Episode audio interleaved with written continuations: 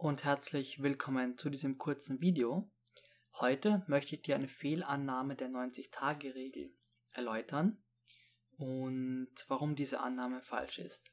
Also zu Beginn erkläre ich dir die 90-Tage-Regel und anschließend möchte ich dir die neuesten ähm, ja, Forschungsergebnisse zeigen und demnach auch zeigen, dass die 90-Tage-Regel nicht ganz richtig ist. So, was ist denn jetzt die falsche Annahme? Also die Annahme ist, dass ein Hobby nach genau 90 Tagen zur Gewohnheit wird.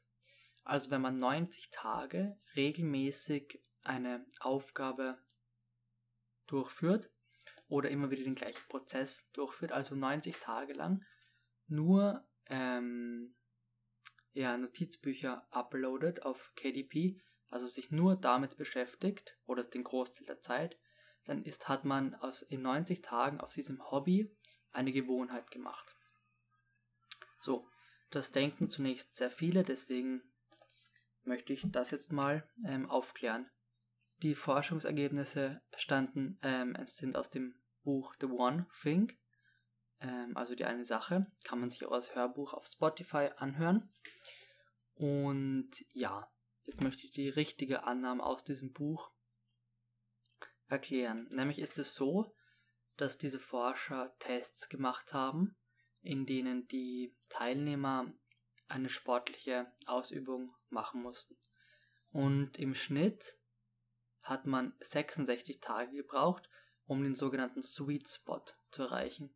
Also den Punkt, an dem der Sport nicht mehr anstrengend war, sondern, also schon anstrengend, aber nicht mehr zur Qual wurde, sondern nur mehr ein Hobby war oder in dem Fall eine Gewohnheit war. Also es, die, die Teilnehmer mussten sich nicht mehr dazu zwingen, Sport zu machen, sondern nach 66 Tagen im Schnitt natürlich taten sie das aus reiner Neugier und weil sie wollten und nicht weil sie gezwungen wurden.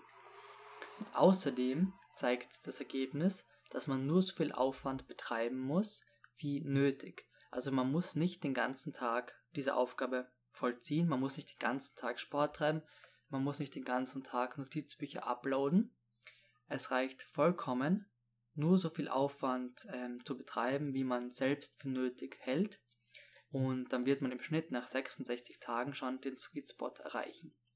Also eine Gewohnheit, also einem Hobby eine Gewohnheit zu machen, ist nicht so schwer, wie viele denken.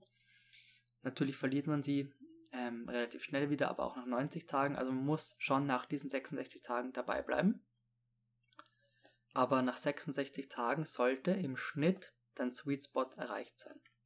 So, ich hoffe, das Video hat dir gefallen und war informativ. Ich hoffe, ich konnte eine kleine Aufklärung leisten.